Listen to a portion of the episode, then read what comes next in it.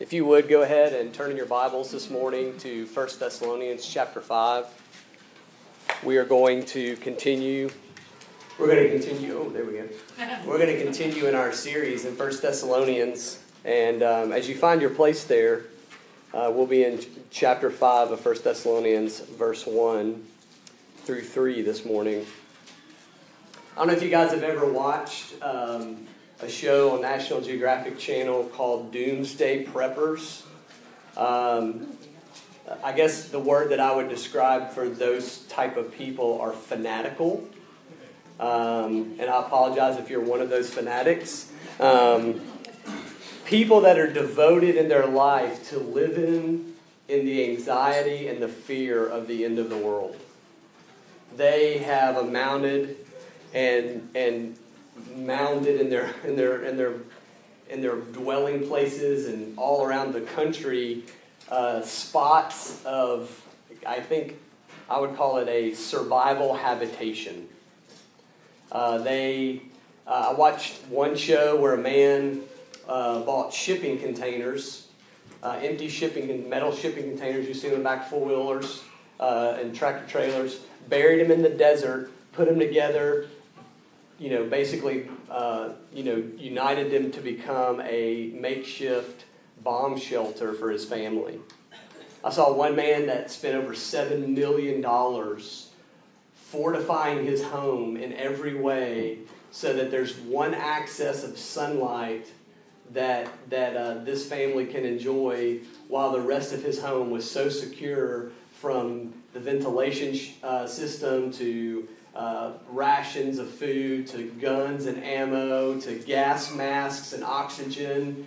Just, I mean, it's just, it's amazing. And, and I think about those things and I think, what are these people, what is their end goal? What is their strategy? And that is to survive what they consider the end of civilization. Now, they wouldn't maybe consider it the end of the world because they plan on surviving and continuing in this world. And by no means, I think, are these people thinking spiritually or biblically. And maybe you have a survival kit at home. I, I hate to tell you that uh, my family, we are the least prepared for any catastrophe. We will be knocking on your door for beans and, and you know, corn and any type of rations that you may uh, have buried. And hopefully, uh, as your pastor, you will be willing to share a little bit um, with my family. But I guess the question that I want to ask you is how have you prepared, not for the end of the world in a sense of a catastrophe, a natural disaster, but how have you prepared for the end of the world when Jesus comes again? That's the question I want you to ask. So instead of us being doomsday preppers, I would say, are we judgment day preppers? Because that's kind of the theme and the idea that we have been talking about as we are going through First Thessalonians, this eschatological focus on the end of the world, on the end of time. And, and we spent some time talking uh, last time about um, Lord, when Jesus will return and the, uh, as people call it, the rapture of the church, the catching away of believers. And as you guys uh, well know from this point, from that point on, that um, that my views may be a little different than some here in the South, and that is that I, I, I hold to a position that, that as, as the church is, is raptured and, and taken away, um, that, that we will go and meet the Lord in the air, but that we will come back to the earth in the reign of Christ. And I appreciate you guys coming back this week. Uh, obviously, that wasn't too disappointing news for you uh, not to return. So, thank you. Um, maybe you just want to hear a little bit more before you decide to leave, and, and I understand that as well.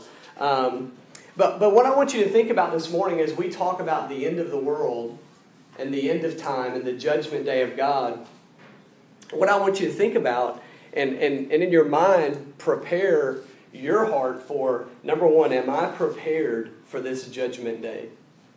And, and secondly, as I stated that in the kindness of your heart, if you would somehow help our family in, this, in the sense of a natural disaster, sharing your water and sharing your food, are you helping other people prepare for the judgment day? Let me uh, read these verses with you this morning 1 Thessalonians chapter 5.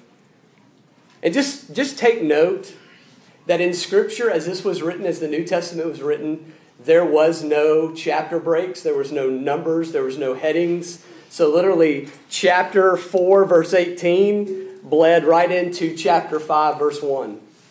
There was no break for us in the original language. It was, uh, it was literally written continual uh, letters, Greek letters in the alphabet. There was not even spaces between the letters and, and words, it was just continual text.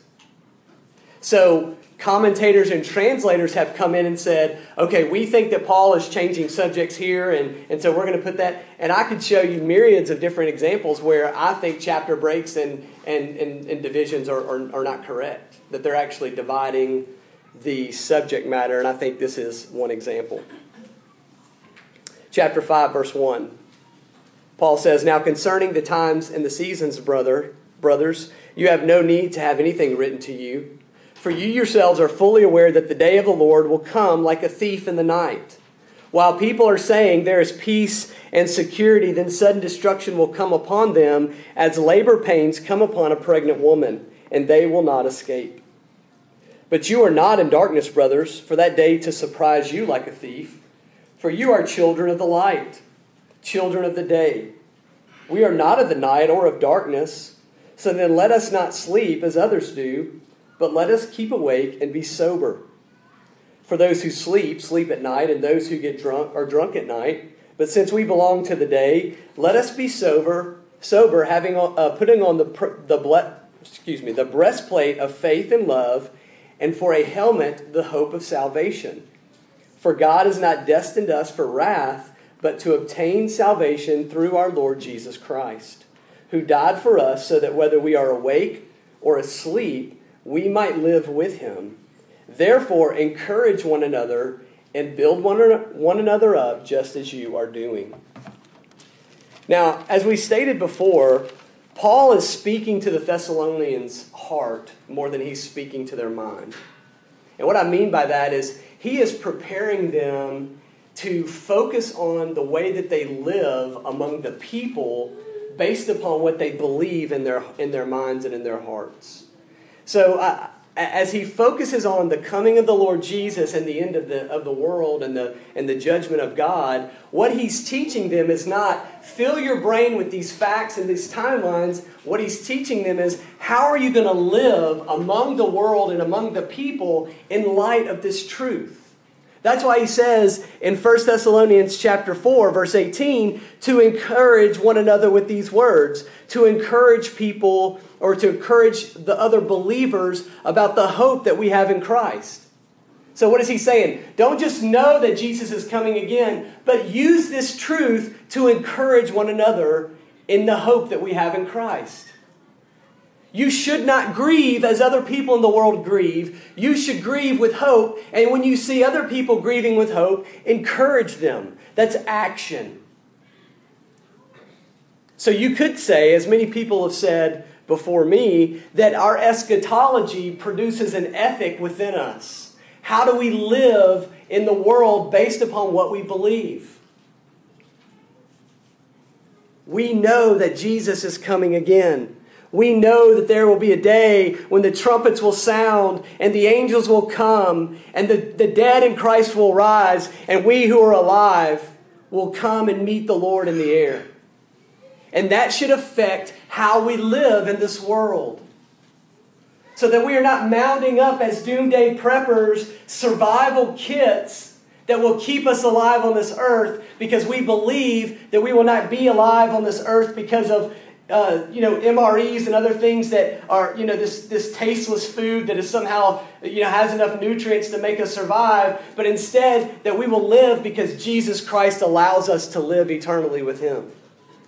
He will be our source of survival. And so as we come to this passage of Scripture, Many theologians throughout history have said that Paul is now changing subjects from the coming of the Lord, which is event A, to the day of the Lord, which is event B. And depending on your eschatology, some are going to say that A happens at the very beginning of the end of time. They would say that the church is raptured, it goes up to heaven, it lives in heaven with Jesus for seven years. During that time, the earth faces tribulation.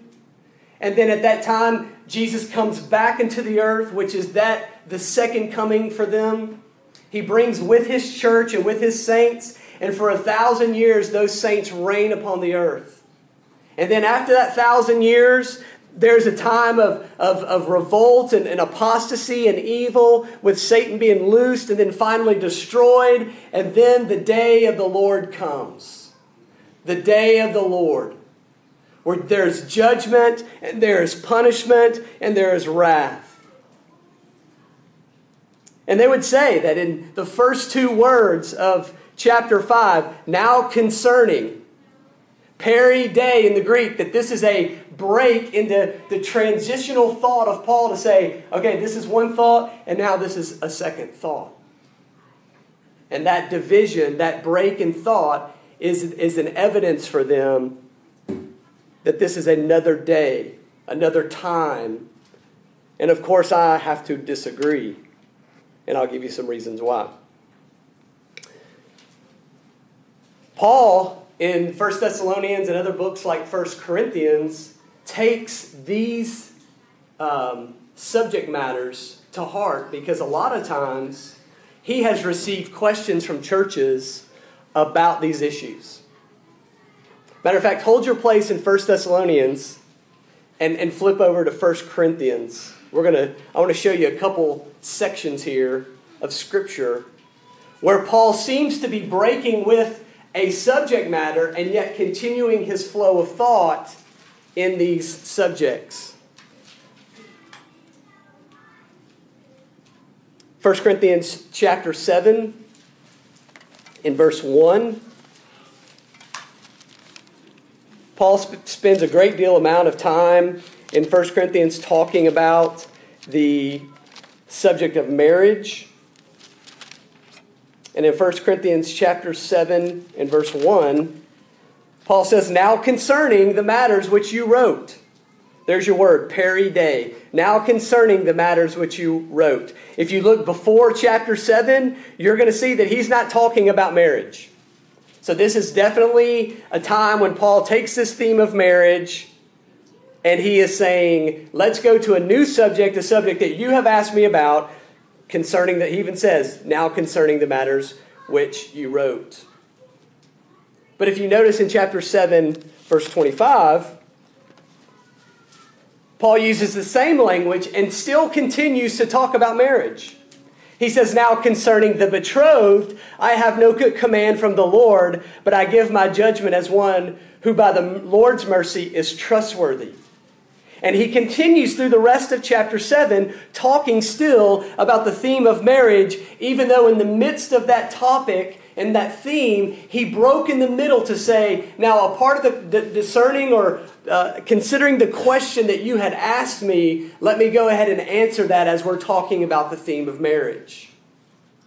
Chapter 8, verse 1, he says it again. Now, concerning food offered to idols, different question, different topic.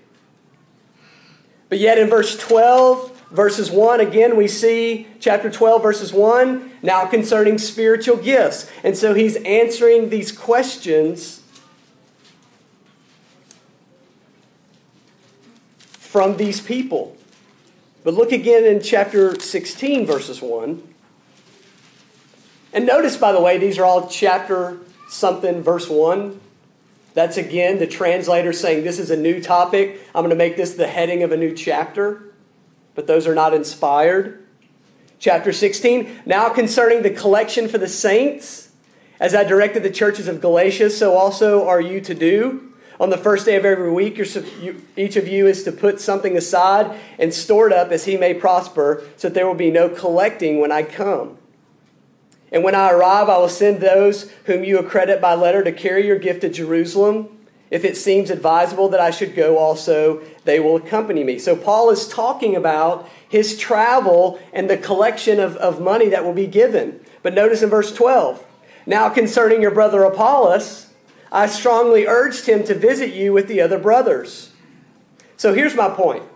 My point is this is that we can't always just take wholesale that Paul is changing complete topics of Scripture by using this introductory phrase, but concerning.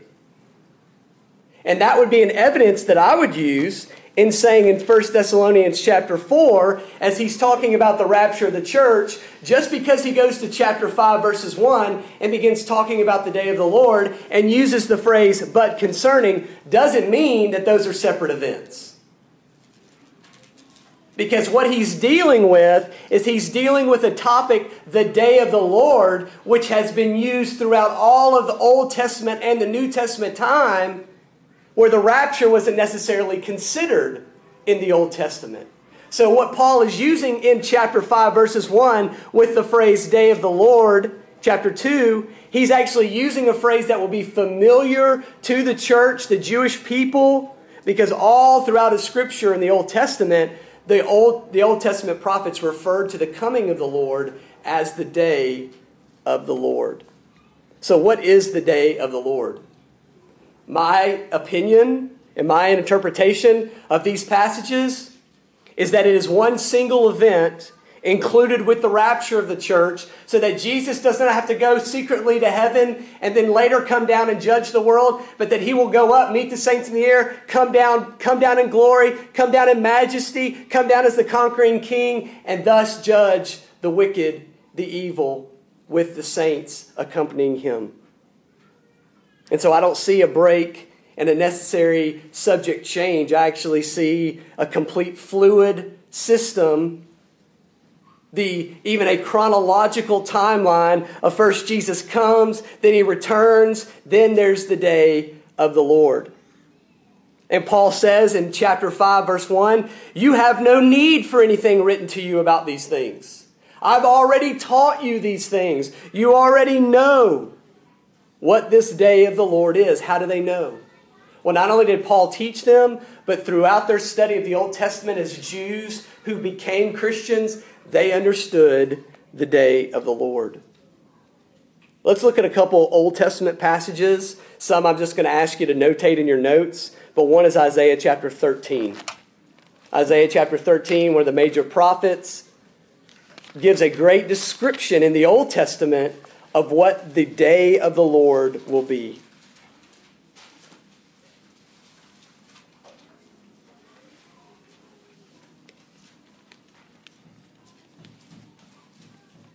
Isaiah chapter 13, starting in verse 6. Wail, for the day of the Lord is near as destruction from the Almighty. It will come. Therefore, all hands will be feeble, and every human heart will melt. They will be dismayed. Pangs and agony will seize them. They will be in anguish like a woman in labor. They will look against one another. Their faces will be aflame. Behold, the day of the Lord comes, cruel with anger or with fierce wrath and anger, to make the land a desolation and to destroy its sinners from it. For the stars of the heaven and their constellations will not give light the sun will be dark at its rising, and the moon will not shed its light. I will punish the world for its evil and the wicked for their iniquity. I will put an end to the pomp of the arrogant and lay low the pompous pride of the ruthless. I will make people more rare than fine gold, and mankind the gold of Ophir. Therefore, I will make the heavens tremble, and the earth will be shaken out of its place at the wrath of the Lord of hosts in the day of his fierce anger. And so on and so on. So here we have uh, Isaiah specifically talking in that context about a, a, a people that are going to come in and the, the judgment that he is going to use against Babylon and the people that are, um, that are uh, obstinate toward the Lord and, and idolatry or idolatrous toward God. And yet, as most Old Testament prophets many times spoke contemporarily toward a certain context of situation, and yet they were also speaking on a grander level, on a historical level of not only the judgment of God for those people, the Babylonians, but on a great scale of total judgment of the world. Other, other verses to note, we're not going to turn to all these. Jeremiah chapter 46 calls the day of the Lord of the God of hosts a day of vengeance. Joel chapter 2, verses 1 says, Blow a trumpet in Zion, sound an alarm on my holy mountain. Let all the inhabitants of the, of the land tremble, for the day of the Lord is coming, it is near. Amos chapter 5, verses 18 through 20. Zephaniah chapter 1, 14 through 15. All these things describe the day of the Lord as a day of wrath, as a day of vengeance, as a day of anger towards sin and unrighteousness. We even read in the New Testament, 2 Peter chapter 3, that the day of the Lord will come like a thief, and the heavens will pass away with a roar and the heavenly bodies will be burned up and dissolved, and the earth and the works that are done on it will be exposed. And, folks, I give you all these verses not just to throw the Word of God at you in, in multiple places, but to say the whole of Scripture teaches about the day of the Lord. And as we see its descriptions, the day of the Lord is, is personified as a day of wrath and judgment against sin. And so we know that and we understand that this day is coming and that, that as Jesus returns, and, and no matter where you are on the eschatological uh, spectrum, whether it's when Jesus comes first or at, after the millennial reign, it's still coming. And that, and that command, that, that expectation, that preparation that needs to happen is on us because we have been given the knowledge that Jesus Christ will judge the wicked in the world the evil in the world, the people in this world who do not know Christ. And so, if that's you this morning, then this command is pretty simple. If you don't know Jesus Christ this morning, you will be judged for your sin. There will be a day when no longer will the grace be applied to your life. If you do not trust in Christ, you will no longer have an opportunity to believe in Him. Once Jesus comes again, you must know him or it is too late. He will cast you out and say, I never knew you. As in the parable of the ten virgins, those coming and knocking on the door, the door to heaven, in a sense, will not be opened for you because you do not know Jesus Christ.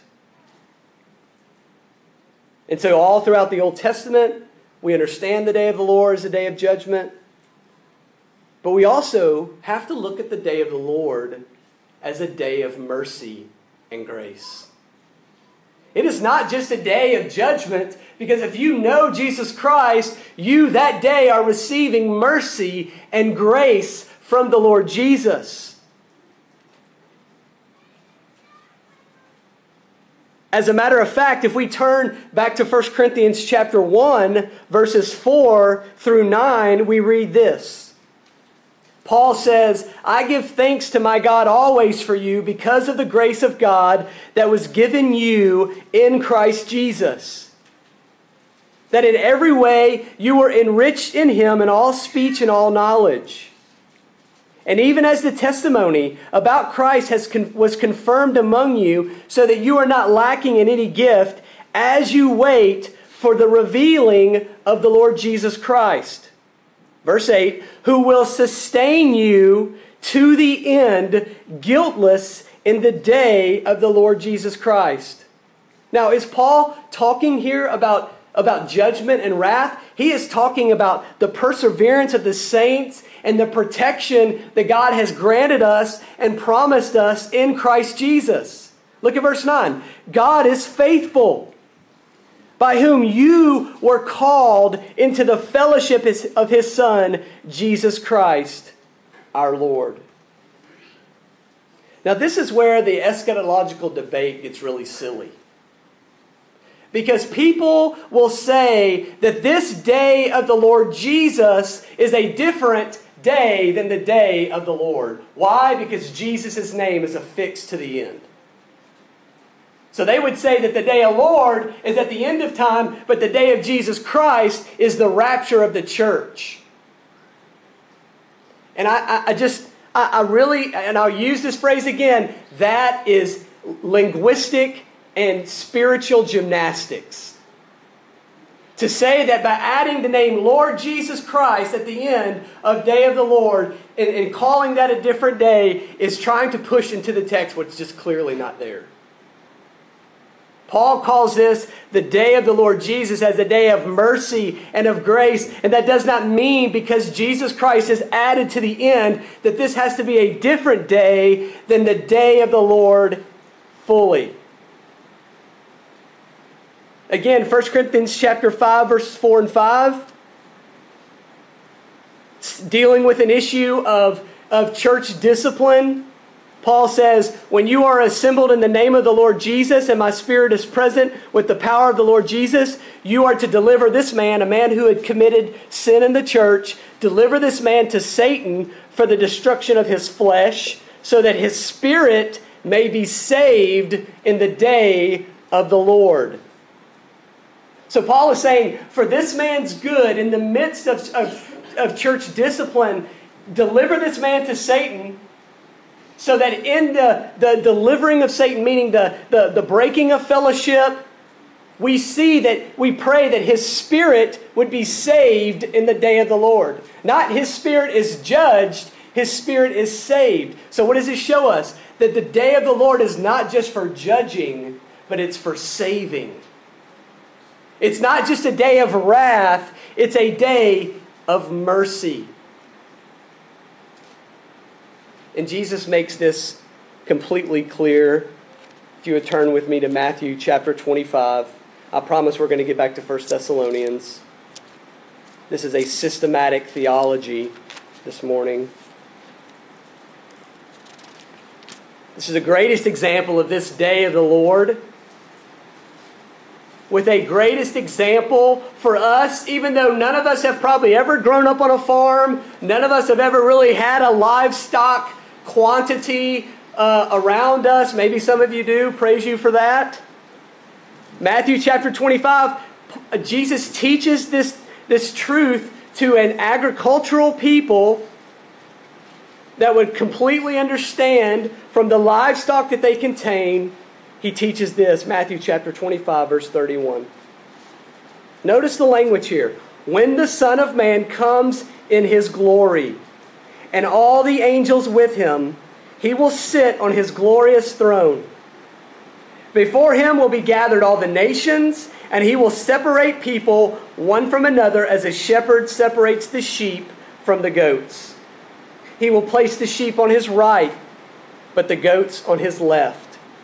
And the king will say to those on his right, Come, you who are blessed by my Father, inherit the kingdom prepared for you from the foundation of the world. For I was hungry, and you gave me food. I was thirsty, and you gave me drink. I was a stranger, and you welcomed me. I was naked, and you clothed me. I was sick, and you visited me. I was in prison, and you came to me. And the righteous will answer and say, Lord, when did we see you hungry and feed you, or thirsty and give you drink? And when did we see you a stranger and welcome you, or naked and clothe you? And Jesus says, or they say, and when, we, when did we see you sick or in prison or visit you? And the king will answer them, Truly I say to you, as you did to the one of the least of my brothers, you did to me. And then he will say to those on the left, Depart from me, you curse into the eternal fire prepared for the devil and his angels. For I was hungry, and you gave me no food. I was thirsty and you gave me no drink. I was a stranger and you did not welcome me. Naked you did not clothe me. Sick and in prison you did not visit me.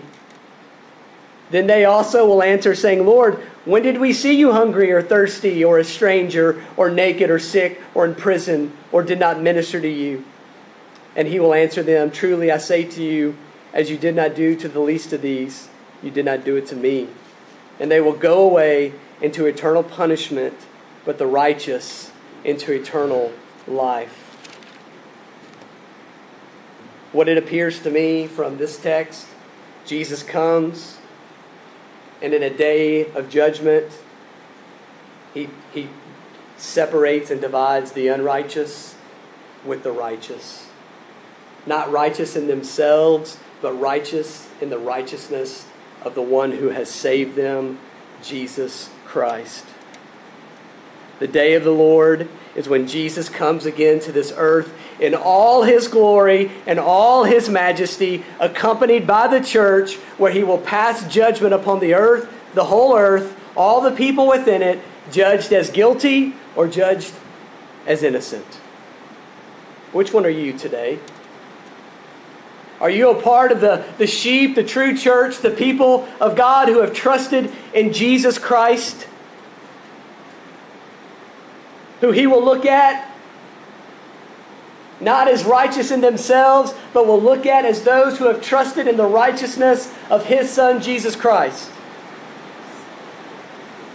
Are you on the other side with the goats, the ones who have worked their way trying to gain access to God, trying to please God with their lives and, and, their, and their good deeds and their moral accomplishments? The goats, the ones rejected, are guilty before God because they have never trusted in Jesus Christ. They are guilty because of their rebellion against God. They have failed to live according to the holy standard of perfection that God has placed upon all people. Matthew 5 48. Be perfect as your Father in heaven is perfect. They are guilty before God because they were born into a state of sin like their father Adam, and they sinned because their life is indwelt with the nature of sin within them. And they will face the judgment of God because they rejected the gospel of Jesus Christ as the only way to salvation. So, number one, we have to understand what is the day of the Lord. And number two, in my remaining time, I want to focus in 1 Thessalonians 4 or chapter 5 on what do we see, how does the unbelieving world respond to that day? Just three verses. Number one, the unbelieving world will not expect it. Look at what they say. They say, verse 3 while people are saying there is peace and security, then sudden destruction will come upon them as labor pains upon a pregnant woman. Paul tells us that this day of the Lord will come like a thief in the night, and he uses an illustration that not only Peter used, but Jesus used. And the point is the suddenness and the imminence of this day. But the interesting thing, folks, is that as believers in Jesus Christ, as people who have been given this understanding, we are to expect it to come. We are expected, so it will not come upon us like a thief. We have been given the understanding it will come upon a thief like a thief in the night to those who reject the truth that states when it will come. Now, Jesus does not say exactly the day or the hour, he does not know. But he does give us warning signs, he does give us understanding. And that's why he says, Be awake and be sober. Expect the day of the Lord. The lost world around us will not expect it. They will be completely caught off guard. And isn't it interesting that their words will be peace and security? This is the whole premise of sin in our world is a false reality of, of, of understanding. They look around and go, life is great. I'm at complete peace. I have complete security. And yet they have rejected the only one who can give them complete peace and security. Only through Jesus Christ do we really have peace. Listen, if you're looking for complete peace in the world, you're not going to find it outside of Jesus. You won't find it in your families. You will not find it in your careers. You will struggle and stumble through this world thinking that you have found peace, thinking that you have found security, and as you understand it, probably that that can always be ripped out from underneath you. And yet Jesus Christ says, I will give you perfect peace. That's why when we struggle and we go through difficulties, what does the Bible teach us? Go to prayer. Do not be anxious for anything. But by prayer and supplication, make your requests known to God. And what? The peace that surpasses all understanding. Whose understanding? Our understanding. Only the Spirit given, God ordained peace that comes through Jesus Christ that overcomes us is what we need. There's other passages that Jesus refers to in Matthew 24. You don't have to turn there, referring to the, the sudden, imminent destruction that people will face. He refers to the days of Noah when the coming of the Son of Man will come. He says it's like the days of the, of the days of Noah before the flood, when everyone was eating and drinking and marrying and giving in marriage until the day when Noah entered the ark. And they were unaware until the flood came and swept them all away. So will be the coming of the Son of Man. And that is the world that we live in. And that is the challenge for us who, who are, are given the commission to go out and warn people of, of, that, that are not expecting the day of the Lord to come. The day of the Lord is coming, and we cannot control it. We cannot keep it from coming. We do not have control over the sovereign God of the universe. But we can prepare people and say, expect it's coming. Know that it's coming. We're told that Noah warned of the coming flood. We see Abraham going and warning Lot and his family of the coming judgment so that they can escape. And so also we can warn the lost world of their impending doom. Not only will they not expect it, but the Bible says they will not escape it. Sudden destruction will come upon them as labor pains come upon a pregnant woman, and they will not escape. Why will they not escape? Because they reject the truth of the gospel. Romans chapter 1, verses 18 tells us that the, that a description of unrighteousness and sin is the act of suppressing the truth. That's what sin is. And so, what we are challenged and commanded to do is to go out and warn people of the coming judgment, knowing that they could possibly suppress the truth. And if they suppress the truth, they will not escape the judgment. But that does not remove our warning, that does not remove our commission. We must warn them that if they reject Jesus Christ, they will not escape destruction. This destruction is not an annihilation where they cease to exist and become dirt in the ground. This is not an, an, a reincarnation where they're transformed as some lesser being, like a little chihuahua that wears clothes and fits in a little purse. Their destruction is a couple things. Number one, separation from God. Second Thessalonians chapter 1 tells us that, that the wicked will suffer the punishment of eternal destruction away from the presence of the Lord and from the glory of his might. Now, to a lost person, being separated from the presence of the Lord is not a scary thing. But if they begin to understand who they are and their purpose in this world, that they were created to have fellowship with God, that they were created in the image of God, then the ultimate torment and the ultimate destruction will be to be away from His presence forever. They were made to be in His presence, they were made to enjoy His glory and His majesty. And all throughout their life, just like we did before Christ, we try to fill that desire for God with other worldly things, other earthly things.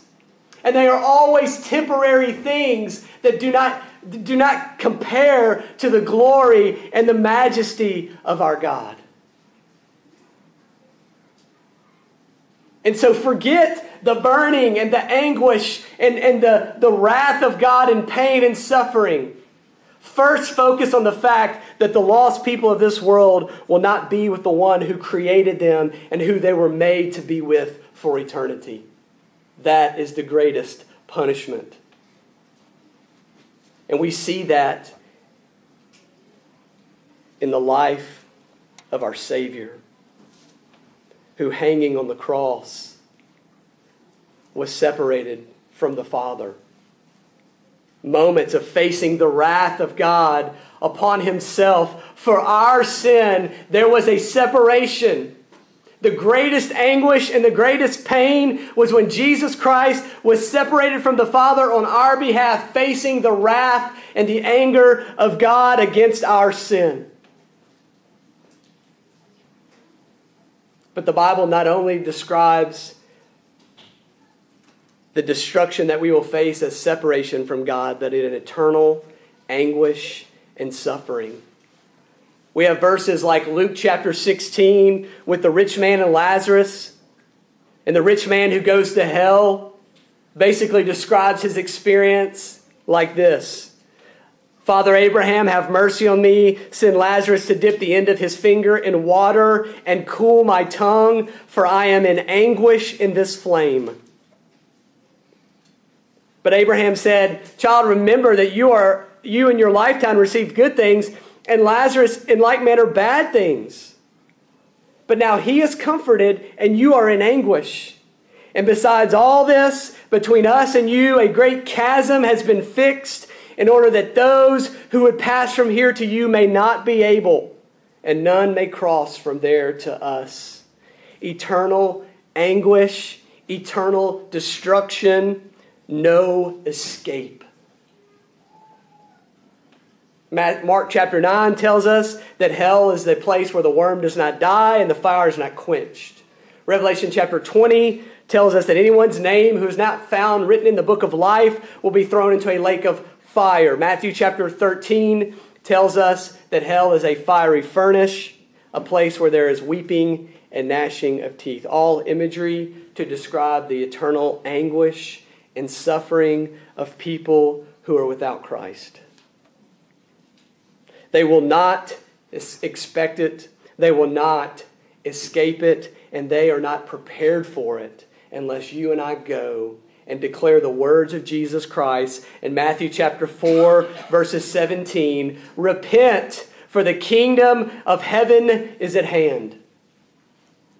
The gospel of Jesus Christ is a free gift of eternal life for anyone who will believe.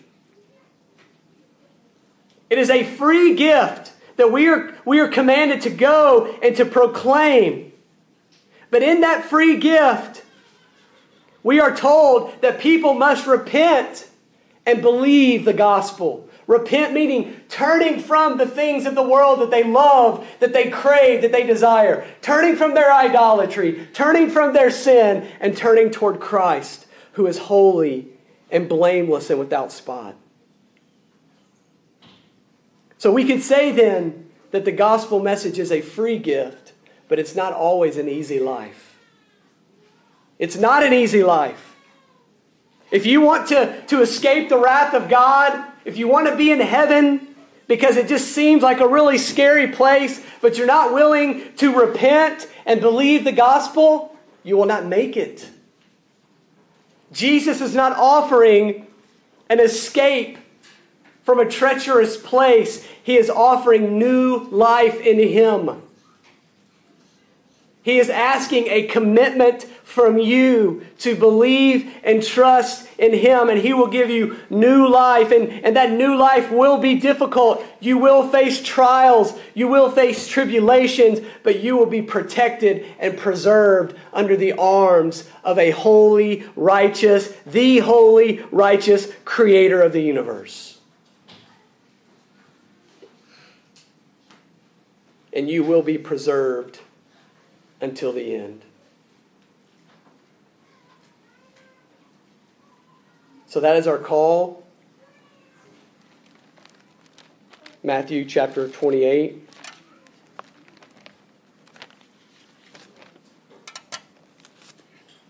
Jesus came to them, his disciples, and said, All authority in heaven and earth has been given to me. Go, therefore, and make disciples of all nations, baptizing them in the name of the Father, and of the Son, and of the Holy Spirit, teaching them to observe all that I've commanded you.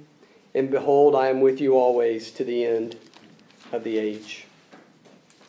Jesus has given us this command to prepare those for the judgment day. You and I have an opportunity Last week, we had an opportunity with 30 boys from different parts of, of the Mid South to prepare them for the day of the Lord.